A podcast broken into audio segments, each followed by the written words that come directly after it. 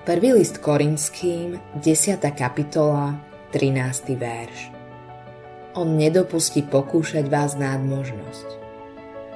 Satanovým cieľom je ukradnúť semiačko pravdy z tvojho srdca poslaním rozptýľujúcich myšlienok. Malo by ťa povzbudiť, že Satan ťa považuje za dostatočne dobrého kresťana na to, aby si z teba urobil cieľ. Rozdiel medzi kresťanom a nekresťanom je následovný.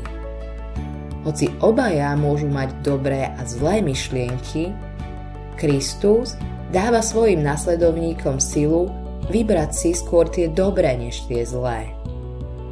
Vidíš človeka, ktorý prichádza na modlitebné stretnutie s Bibliou pod rukou.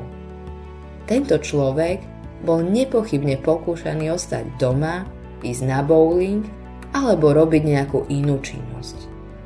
Keď mu však prišli na myseľ tieto rôznorodé myšlienky, vybral si správne a namieril si to do kostola. Iný človek prichádza v noci do baru.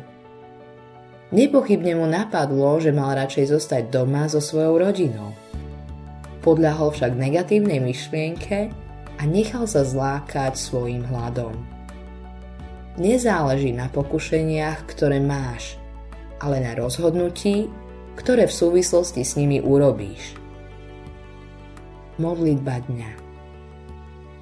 Páne, každý deň sa budem musieť rozhodovať. S tvojou silou a múdrosťou mi pomôž robiť správne rozhodnutia. Autorom tohto zamyslenia je Billy Graham.